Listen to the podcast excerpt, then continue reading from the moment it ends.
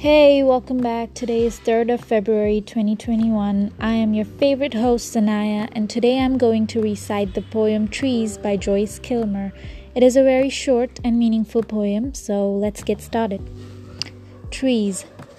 I think that I shall never see a poem as lovely as a tree, a tree whose hungry mouth is pressed against the earth's sweet flowing breast a tree that looks at God all day and lifts her leafy arm to pray, a tree that may in summer wear a nest of robins in her hair, upon whose bosom snow has lain, who intimately lives with rain.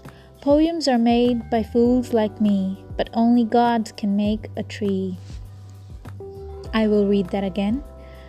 I think that I shall never see a poem as lovely as a tree, a tree whose hungry mouth is pressed against the earth's sweet flowing breast, a tree that looks at God all day and lifts her leafy arm to pray, a tree that may in summer wear a nest of robins in her hair, upon whose bosom snow has lain, who intimately lives with rain.